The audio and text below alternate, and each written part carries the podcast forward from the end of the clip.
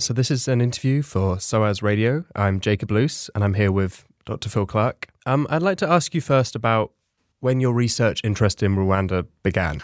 I guess there's a bit of a family connection uh, to Rwanda in the sense that I have an uncle and auntie uh, who worked for World Vision in Rwanda at the end of the 90s. Uh, they were there at the time of uh, the huge Rwandan uh, refugee crisis uh, in, eastern Congo. Um, and so there's always been a lot of talk of uh, Rwanda in the family. Um, but also, I'd done a lot of work on issues around reconciliation uh, in Australia. So um, I guess when I found out how Rwanda was going about uh, its work on reconciliation after the genocide, um, that sort of resonated with this this family history. Uh, and then I uh, came to the UK in 2001 uh, to do a PhD and I had just found out that Rwanda was about to start using uh, 12,000 community courts uh, to deal with genocide crimes uh, as a justice process, but also uh, to try to contribute to reconciliation. So, almost organically, I, I, had a PhD topic as a result, and then I've, I've stayed working on Rwanda ever since. I was going to ask you about your book later, but sort of leading on from that, in terms of the of the question about where justice is done, where justice is seen to be done. Do you think it, it was at that period that, that you sort of had the inspiration for, for talking about those kinds of things, or did that come later?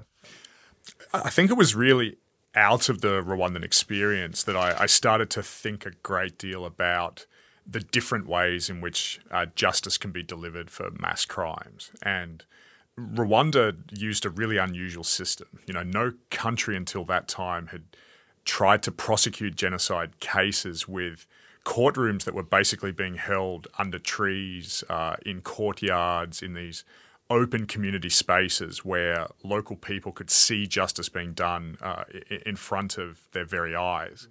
Um, and I think that experience in Rwanda, watching the Gacaca process, that's the name of, of these community courts, got me thinking about how justice can either be extremely accessible uh, to people who've lived through mass crimes, or on the flip side, extremely alienating um, if, if it's conceived of and if it's practiced in, in very different ways.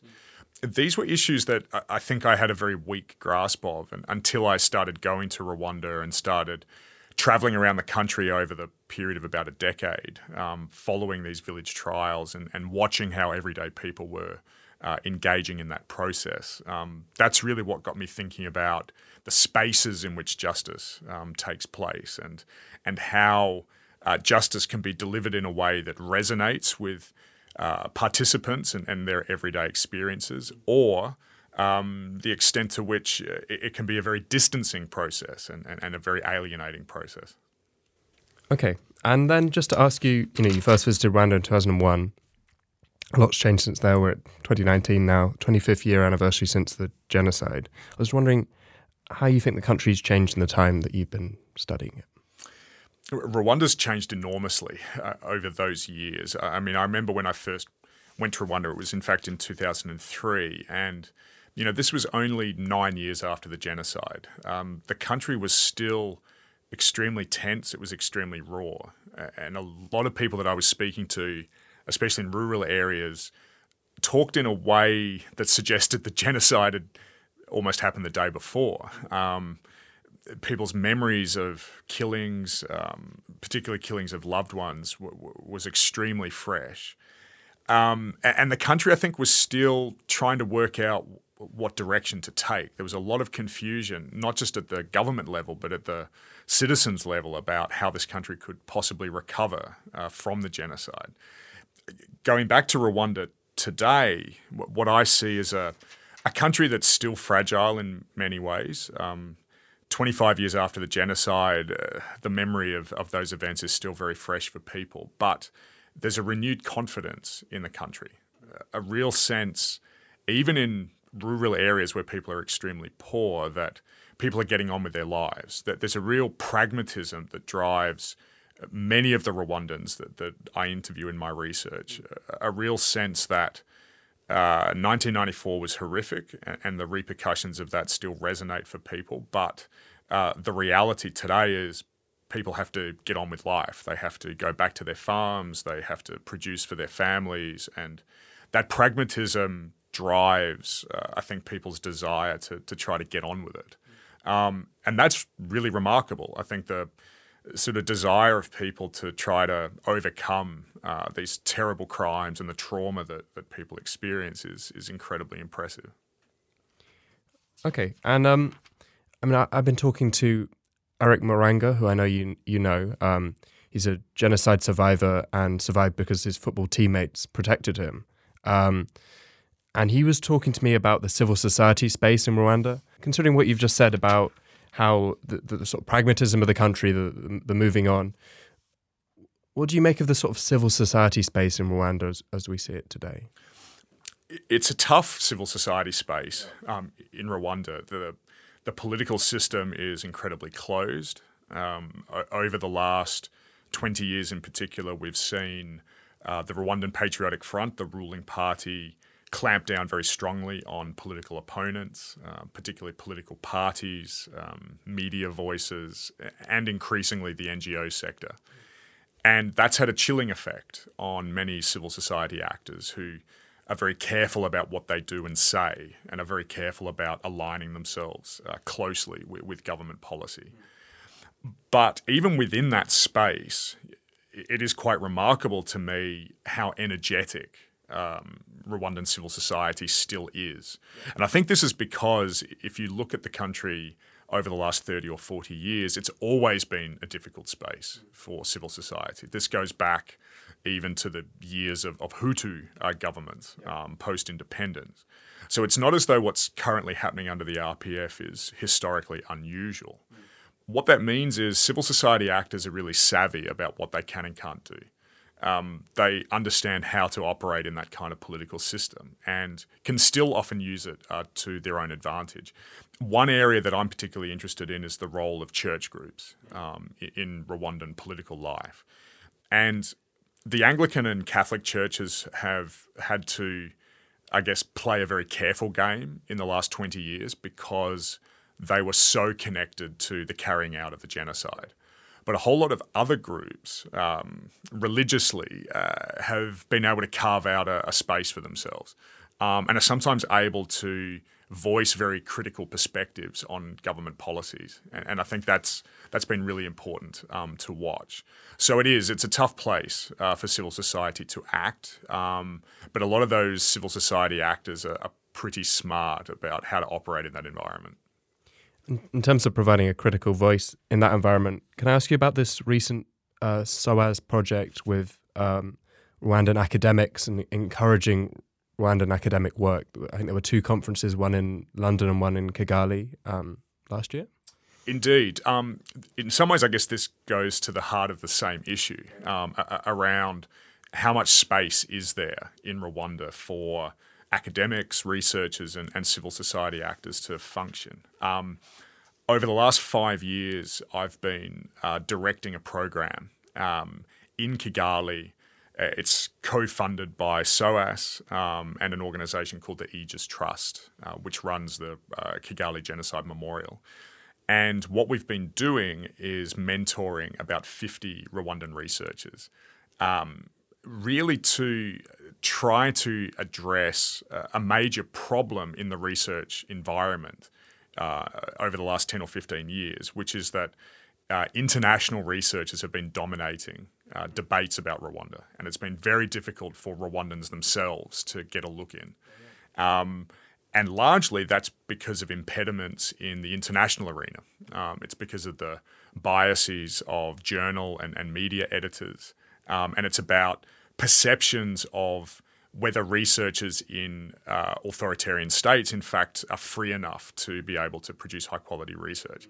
Um, my working assumption has always been that those researchers exist um, and can do really excellent work, uh, provided they're given the opportunity and the resources to do so. So, this program run through the Aegis Trust has been uh, geared towards trying to mentor and to amplify uh, the voices of, of, Rwandan researchers. We've had funding from DFID um, and, and the Swedish um, development organization.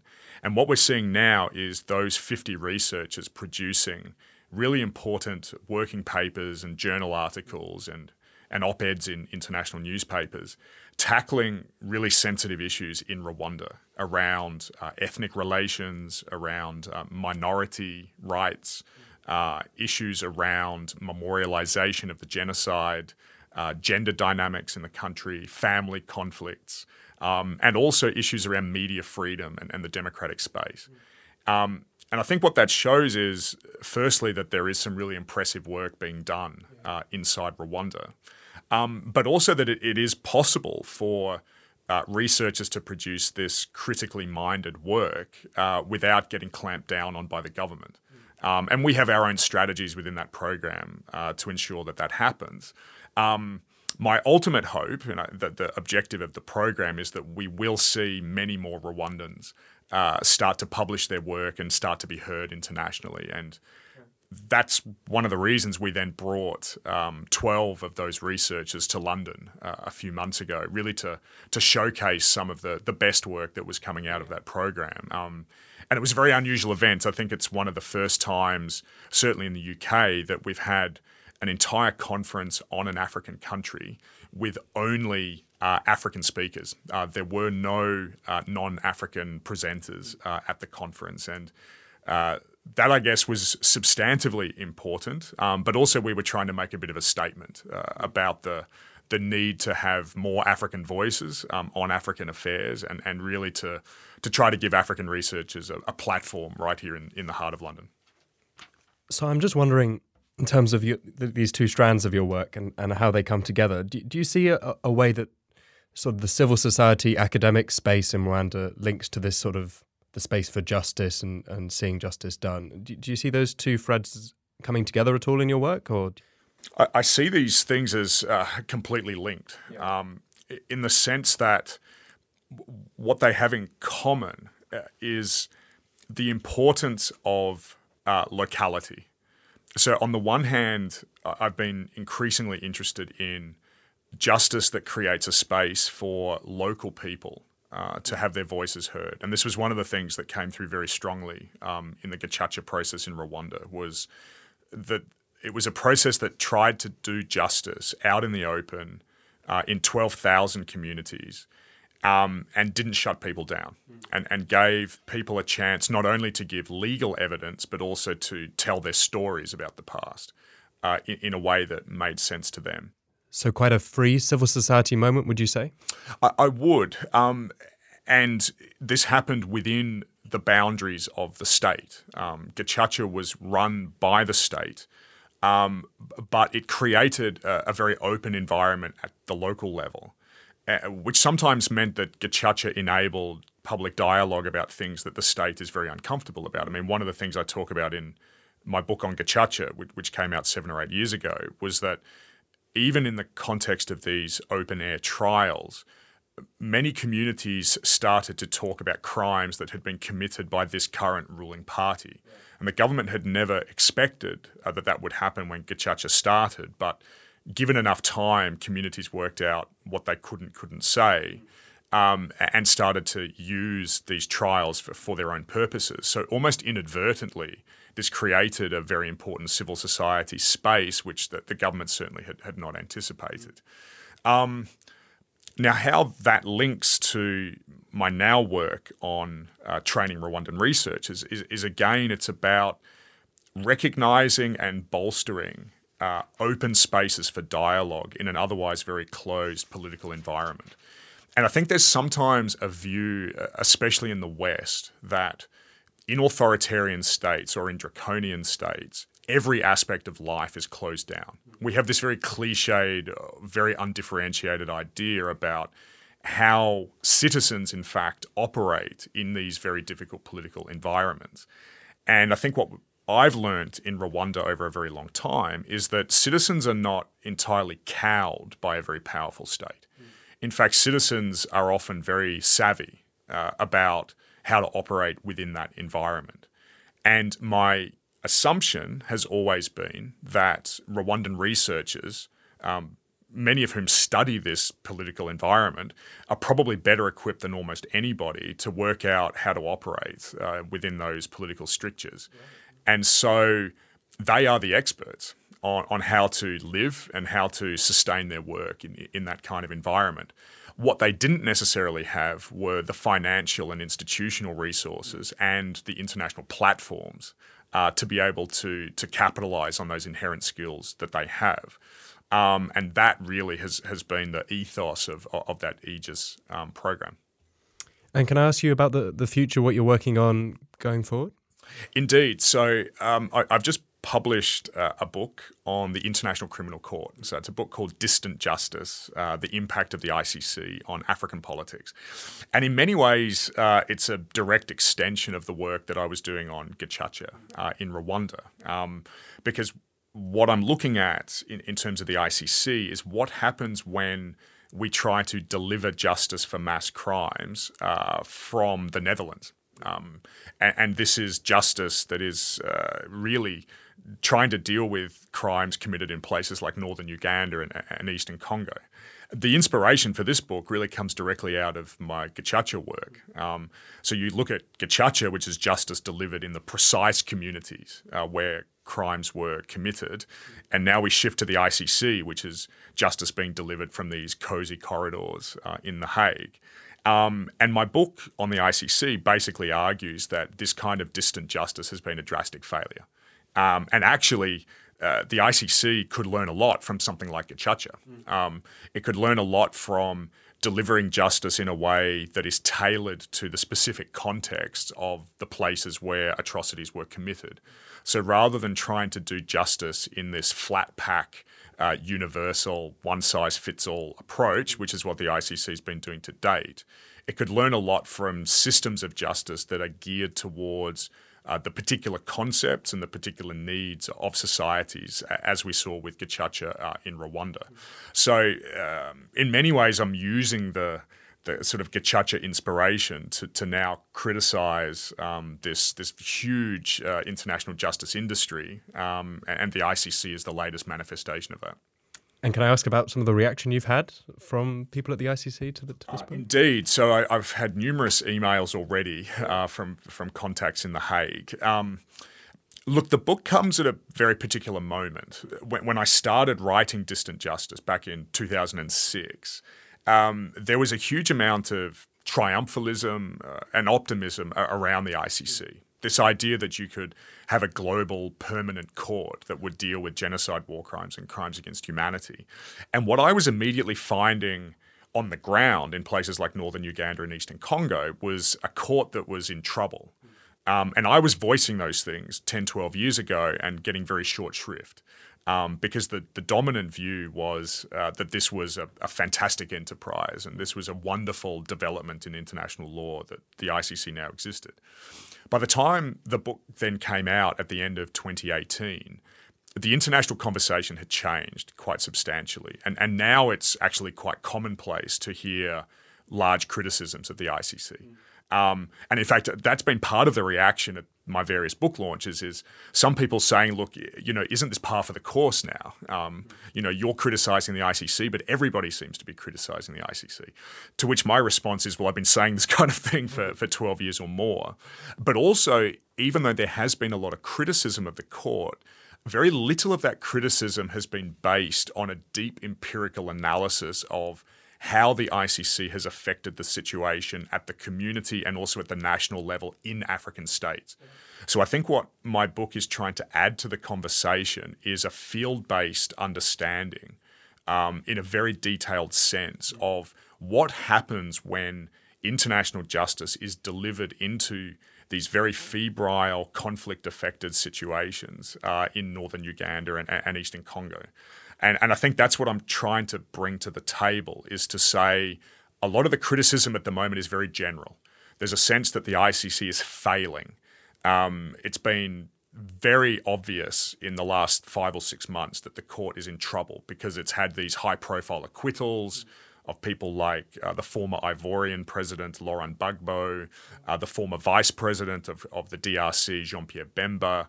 Um, those moments have led to a reckoning with the ICC, but a lot of that has been very broad and it's also been very legal and very technical. Mm.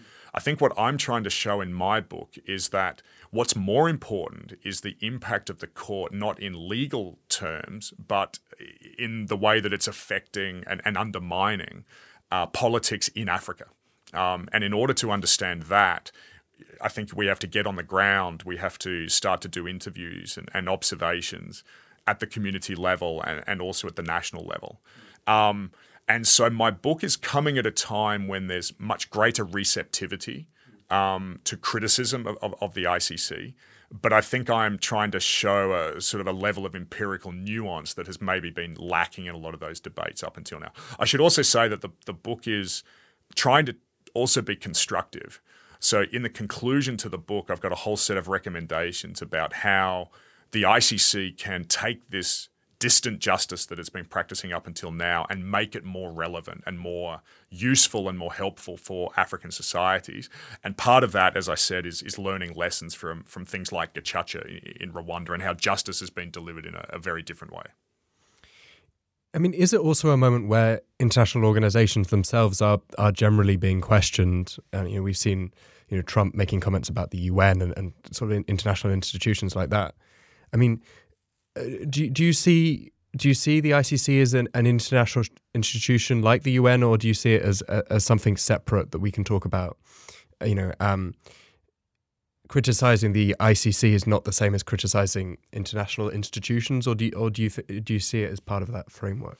I, I, actually see the ICC very much as part of this environment of yeah. other international organizations. And actually, this is one of the things that international lawyers get very cranky with me about is that I don't see the ICC necessarily as something special. I don't see it as separate. I see it as yet another uh, international body uh, that has been intervening uh, in Africa. Um, and one of the challenges that I have at the moment in publishing such a critical book on the ICC is that, as you've said, this is also a time when right wing governments around the world are, are attacking international institutions. Um, this is a, a, really nativist atmosphere. And unfortunately, and this is a very uncomfortable thing as an academic, is some of my criticism of the ICC is being picked up in circles that make me very uncomfortable.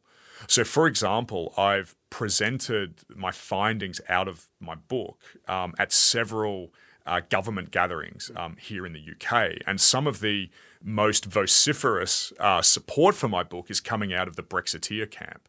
Because here I am critiquing uh, an international court that's based in The Hague, and this is resonating with the kinds of people who criticise the delivery of justice out of Strasbourg uh, which uh, some of these actors see as you know subjugating the UK um, to to unaccountable uh, foreign interference. Um, now that was never the intention of my book, but it's something that I now have to wrestle with. That I had one set of objectives when I published Distant Justice, but part of my argument is now resonating. Uh, with communities that I profoundly disagree with. And I've just come back from the US um, and, and, I did several book talks um, in Boston and at Yale and, and also in New York. And, and again, in, in the Q&A time, especially in New York, some of the strongest support for my argument was coming from people who undoubtedly support Trump. Um, and, and who see my criticism of the ICC as fitting very neatly into their overall criticisms of the UN, of NATO, and uh, of other uh, international bodies. So, one of the things that I've had to do um, to respond to that is to start to differentiate my arguments from that sort of nativist argument.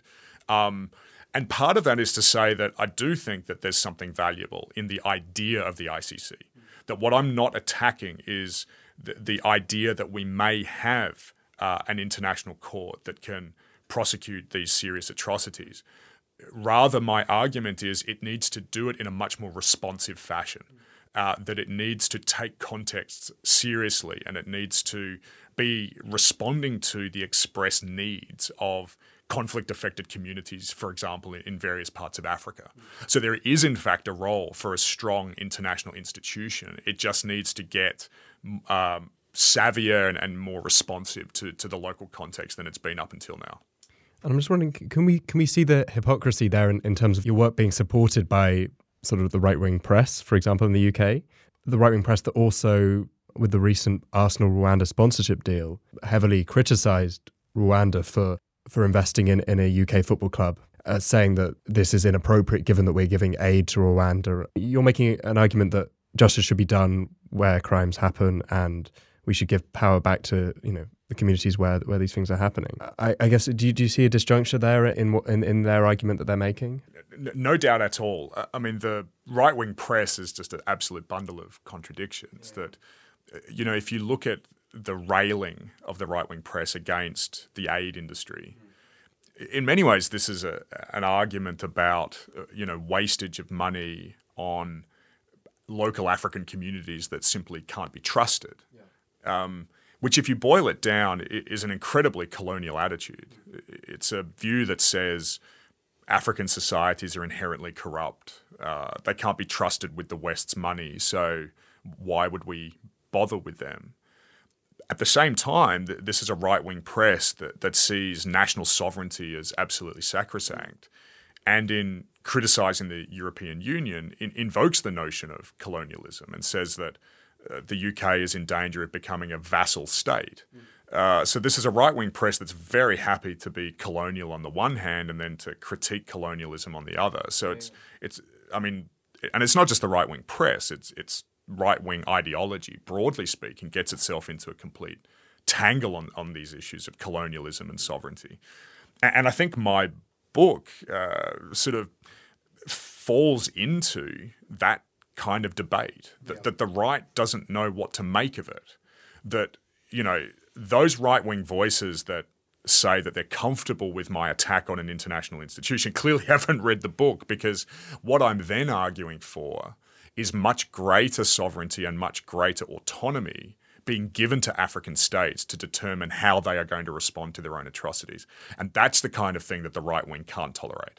Um, because, in fact, it, it would lead to the undermining of international power, and it would mean giving a lot more power to not just African states, but also African communities to decide on their own terms how they're going to respond to mass atrocities. And I think a lot of conservative commentators, when they fully digest what my argument is, are, going to become very uncomfortable with that. Have you had anything on the other side of the political spectrum saying that you haven't gone far enough in your analysis in terms of what we should do, what we should do with the ICC? Yes. So one of the, I guess, tensions in my book, and, and I felt this even when I was writing it, was by the time I got to the conclusion, I, I'd almost reached the point of saying we needed to dismantle the ICC and we needed to fundamentally shift the entire terrain uh, towards emphasizing local responses to conflict. And, and in fact, I think that that, that is what I'm arguing. Um, that, that I think above everything else, we need to be thinking much more seriously about whether there is a role for international actors in supporting national courts in African states um, and other types of responses in Africa uh, that, that can respond to, to mass atrocity. But I didn't want to end the book on a note that completely dismantled the court. I didn't want the book to end with this idea that the ICC was dead in the water and, and there was nothing we could do about it. And so, in a couple of the places where I've launched my book so far, um, that has been one of the more left wing reactions. Is if you are trying to make an argument ultimately about African decision making and African autonomy, shouldn't you be uh, arguing that there is no place for the ICC and, and the entire emphasis should be on the local? I must confess, a lot of my thinking on this has ultimately been pragmatic. Mm. That I don't think the ICC is going to die, despite all of the problems that I identify around the court in my book. There is too much international momentum behind this institution. And so I, I end the book by saying, yes, we should be focusing on local responses, but let's take it as a given that the ICC is not going anywhere. And so we also need to think pragmatically about how we can improve its work. And it would be foolish to believe that it's just going to melt away and we're only going to have an open terrain for, for local reactions. That, that, that I think would be, uh, that would be foolish. Um, but but there was a there, there was a wrestling that I felt in, in myself even as I, I wrote the conclusion to the book. It's really interesting stuff. I hope you go out and read the book. Um, thank you. I've been Jacob, and thank you to my guest, Phil Clark. You're welcome.